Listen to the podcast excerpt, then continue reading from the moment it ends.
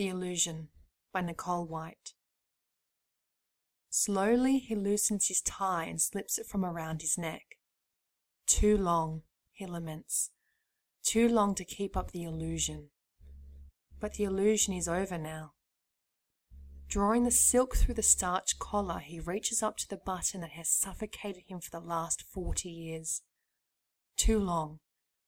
He first tightened that collar around his neck with youthful fingers. The tie had been worn with honor and pride, distancing him from humble beginnings. Where had his life gone while he lived this illusion? He remembered the day he graduated. It was a special achievement back then not many people made it through, not like these days. He'd proudly stepped from the stage after receiving his parchment, proof of his dedication to a better life with a lifetime of ambition in his eyes. Slowly he unbuttoned his shirt, his hands not as nimble as they once had been. He noticed a slight tremor as he fumbles.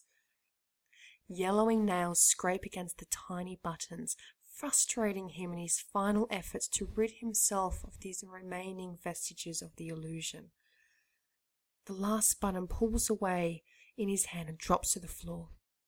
He looks at it for a moment while the irony sets in. Held on to the last moment like he was supposed to. A little like me. Opening his shirt, he watches himself in the mirror, only it wasn't really him.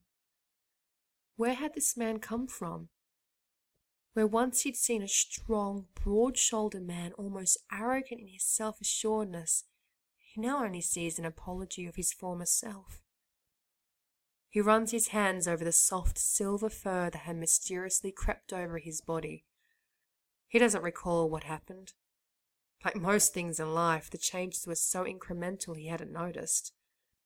His focus had been elsewhere.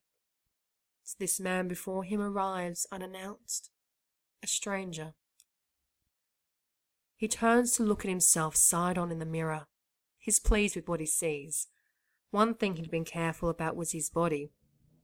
Like any beloved vehicle, he'd made sure to put only the best fuel into it and keep it in good shape. He wanted to make sure he was ready for this day. Not the man he once was, but one he could live with being. He slides a leather belt from his waist and hangs it behind the door. This is the one item from his life that he'll be able to make use of again. He'd always been careful about the choices he'd made regarding style and quality of clothing, preferring a classic cut that would last through the numerous fashions. He was fortunate to have a frame that most clothes fell well on, and he'd always been received favourably in many circles he'd moved in.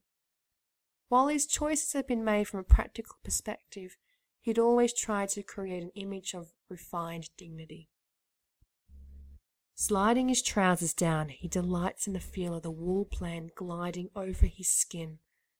His smooth cycling legs are tanned and lean, and he knows they look good. They'll serve him well. Bending down to remove his socks, he notices the stiffness in his hips. Yoga had staved off the most effects of aging but years of sitting behind a desk in the corporate world had taken their toll. There are still days like today when he feels every year he accumulated with the passing of time. Barefoot again, he remembers the first time he pulled up his socks. He'd already enthusiastically memorized his primary school's motto, play the game. And he played it. Well, naked, he takes in his reflection, marveling at how much had changed. This was a moment he'd planned for some time, and he wonders how the effect would be for those around him. He'd been a good son, a good employee, a good husband, and a good father. Now it was his turn. Time to stop playing that game.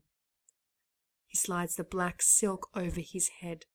Silk is a fabric he'd always adored against his skin, but with so few opportunities to enjoy it, he saved it especially for this day standing back to assess the picture, nervously turning to take it all in.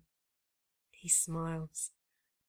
In his black silk, knee length slip dress that clings and hangs in all the right places, coupled with the fabulous kitten heels, he's beautiful. Just like he always knew he would be.